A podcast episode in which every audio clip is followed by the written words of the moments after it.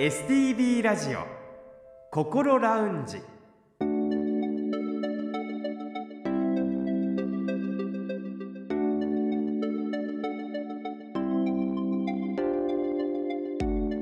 おはようございます。北本隆夫です。今朝も聞いてくださっていますか？この時間は本人でもさらに家族でもなかなか分かりにくい心の悩みについて一緒に考えていく番組心ラウンジをお送りします。心の悩みは本当に人それぞれだと思いますが同じような悩みを持ってらっしゃる方そして経験された方は他にも多くいらっしゃいます。そういった方たちと数多く接してきた専門家の方のアドバイスを中心に未来に向かって前向きな一歩を踏み出せるような情報をできる限りお届けしていきたいと思っています。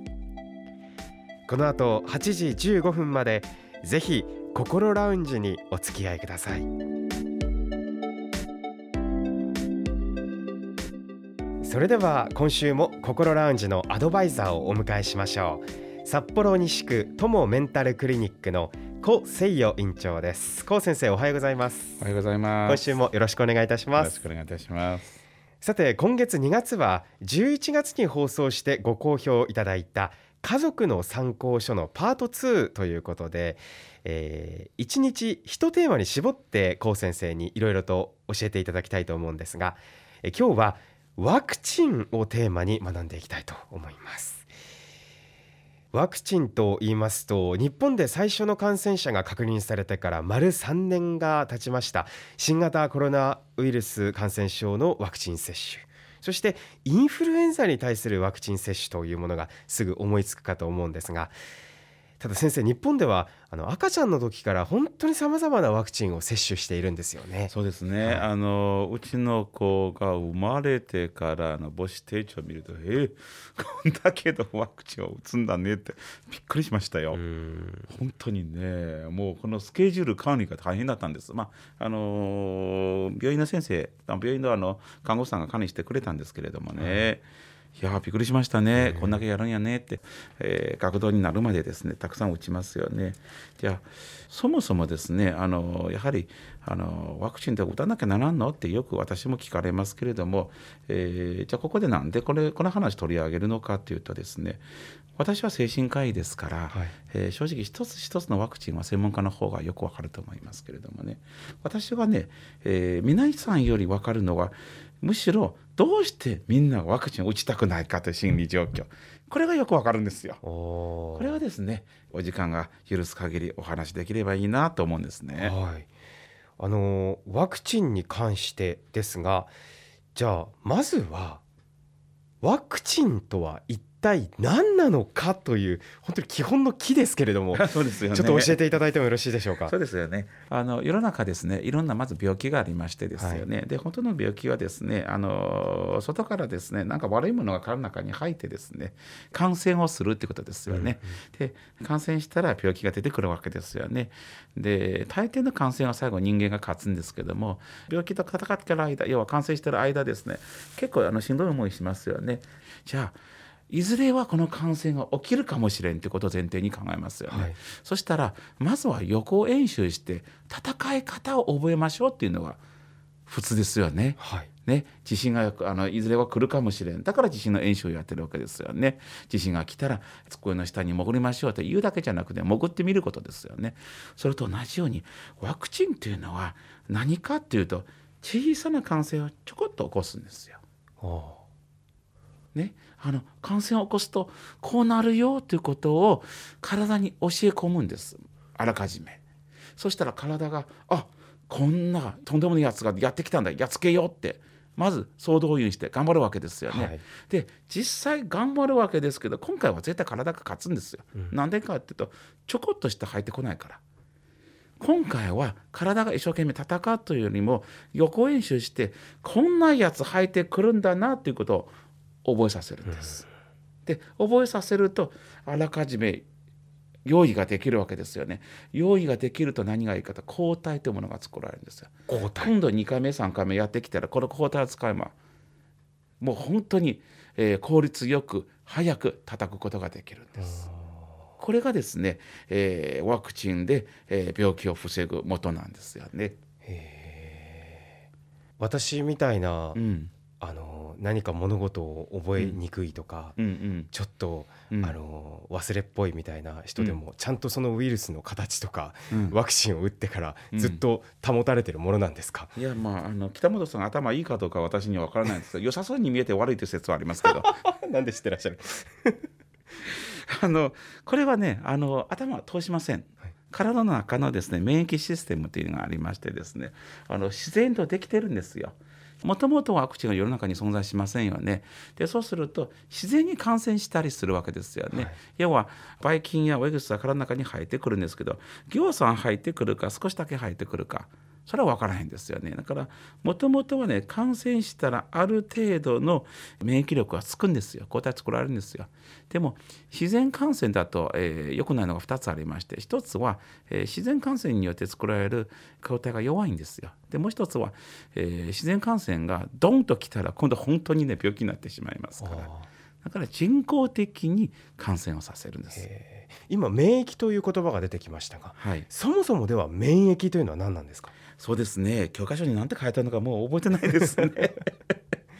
まあ、免疫での分かりやすく言うとですねあのこの感染が起きた時にですね戦うシステムのことなんですよね、はい、要は入ってきたあの嫌なものを戦うこのシステムを免疫っていうんですけどもね。あのウイルスが入ってきたらそれをやっつける。これ免疫システムというんですけどね。その免疫システムをこう構築させるというかそのためにワクチンがあると。そうなんですよいうことですね。そうなんですよ。あの例えばインフルエンザワクチン昔からあったんですけれども、あのインフルエンザワクチンを打つとですね、ちょっとやっぱ熱出す人がいますよね。あそうですよね。そうです。あれはですね、非常に本当は難しい話なんですけど、はい、かいつまんで言うとですね、要はあの小さな感染を起こすわけですよね。はい、で体にこれから起こるインフルエンザってこんなもんやでって。で考えたことないですかね。なんで毎年打たなきゃならんのって。あ思いました。定期的に打たないとって言われますよね。そうですよね。あれはですね毎年毎年このインフルエンザのウイルス実は種類が違うんですよ、はい、そうすると去年インフルエンザにかかったとしてで今年かからんっていうことにはならない、うん、なんでかというと今年のウイルスは去年のウイルスと違うウイルスなんですよ。よくあの去年かかったから今年はもう打たんっていう方いらっしゃいますけれどもそうじゃなくて今年のウイルスが違うから今年のウイルスによって作られたワクチンを打つと今年のウイルスに対して備えができるわけですよ。あの新型コロナウイルスに関してはなんで何回も今打ってるんでしょうか？そこはね実はねおそらく全部わかる人がいないと思います、はい、だってそれもわかる人がいたらねとんでもないスーパーワクチンができるわけですよね、そこはみんな苦労してるんですけれども一つはですねまあどのウイルスでもそうなんですけれどもウイルスが常に変異してるわけですよね。でそれに対してどうしてもこういろんなワクチンを作らなきゃならんっていうのがこれ作りきれないわけなんですよ。じゃあそうするとじゃあとりあえず似たようなウイルスに対しての免疫力があればかかってもひどくはならんということが言えると思います。これが一つと。でもう一つはですねさっきまではあの僕全部は言えなかったんですけれどもあの免疫によってあの作られたものがですね実は時間経つとともに体ってまた忘れていくんですよ。あそうなんですね。そうなんですよ。うん、そうすると時々ですねあのこんなもんまた来るからねあの思い出してねっていうのがこう繰り返し打つってことなんですよ。なるほどそういうことですね。でも木本さん考えたことないんですかね？風邪のワクチンなんでないの？風邪のワクチンがない理由。ああれですか？風邪をもう定期的に人は引くから。うん。定期的に引く。定期的に引いてんのかな？でも体調が悪くなることってこうちょっとこうあって、うん、まあ風邪かなって思ったような症状は、はい。うん、まあ例えば10年のうち、まあ、何回かはあるかなと、うん、でもそしたら1本打ったらね風邪ひかんようになるよ。どう？欲しい。へえ。でも別に風邪私は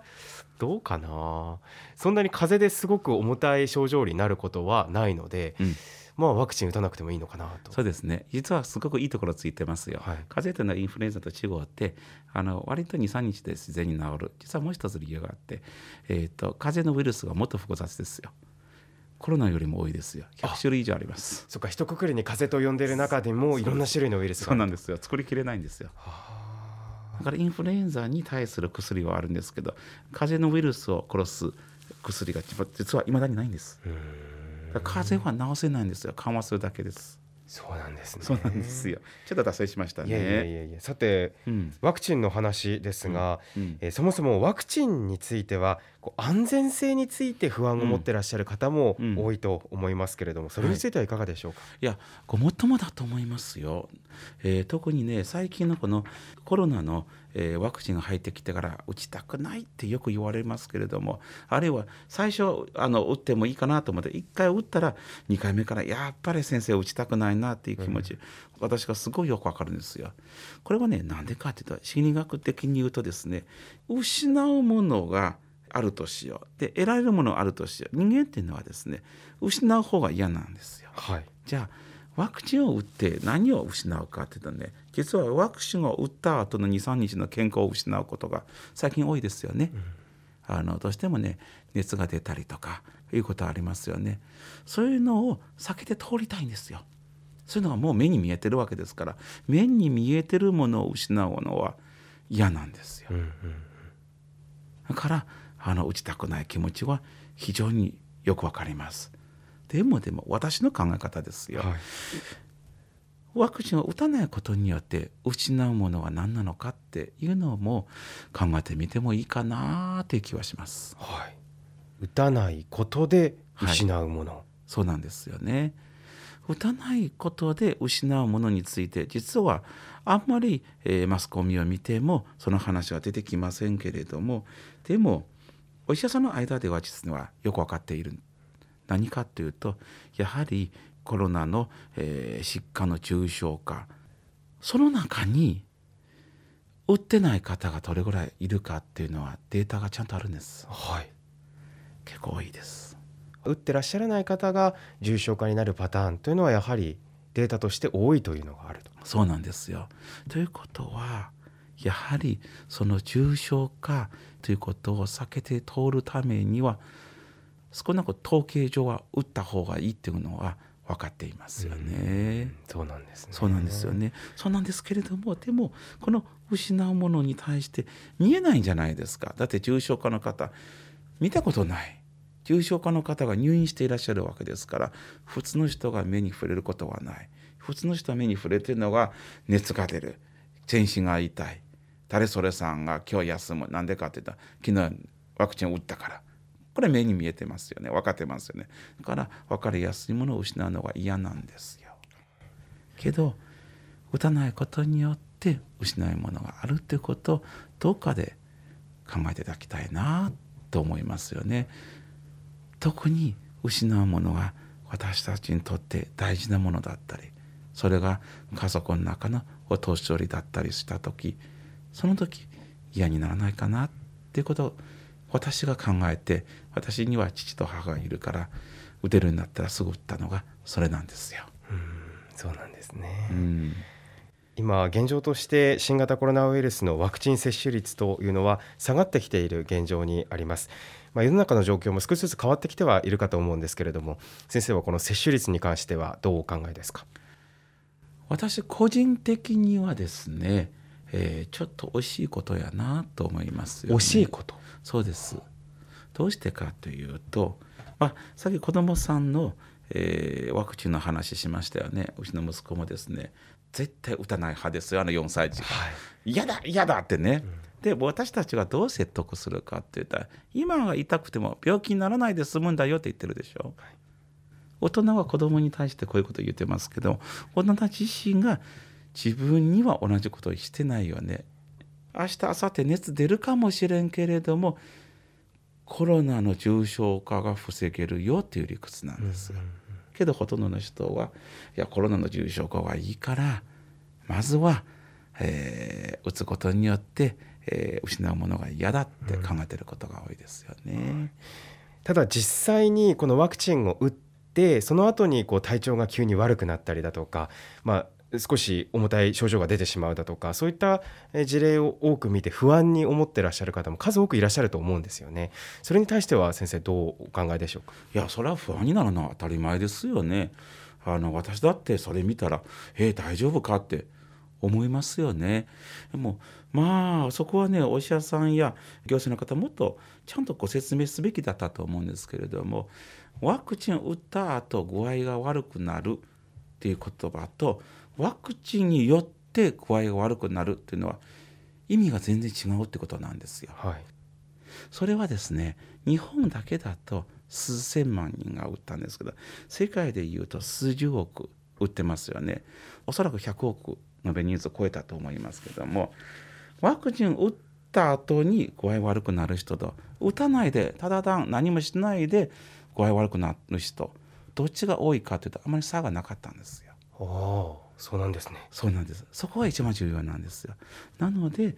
ワクチン打って具合悪くなったのは非常に、えー、嫌なことなんですけれどもただそれでワクチンが悪いってことには、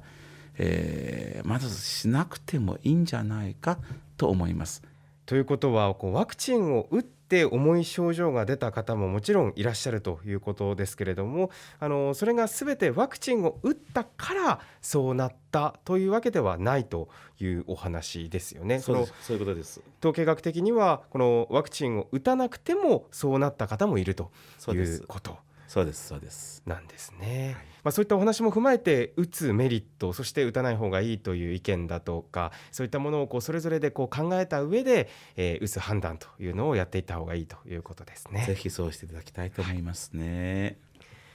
さて来週も家族の参考書パート2ということで今度は更年期障害について高先生に教えていただきたいと思っていますがこのテーマに関しても先生来週もどうぞよろしくお願いいたします。はいよろしくお願いいたします。STB ラジオ心ラウンジ。STB ラジオ心ラウンジ。今回は家族の参考書パート2ということでワクチンをテーマにいろいろと教えていただきました。今日お話を聞いて確かに子どもの頃からこのワクチンというものとはずっと長いこと付き合い続けてきたんだなということを思い出しました。あのコロナだけではなくておそらく今後もさまざまなウイルスと向き合っていかないといけない中で、えこの切り離せないワクチンということについてしっかりと知ることが大切なんだと感じました。さてこの番組では皆さんからの質問や体験談番組の感想などもお待ちしています。メールアドレスはこう先生にちなんでこうアットマーク stv.jp アルファベットの小文字で ko アットマーク stv.jp です。ファックスやお手紙については STV ラジオのホームページをご覧ください。なおお送りいただいたメッセージは個人を特定できない範囲内でその一部を番組でご紹介させていただく場合がございます。あらかじめご了承ください。それでは STB ラジオ心ラウンジ来週もぜひお聞きください。北本隆夫でした。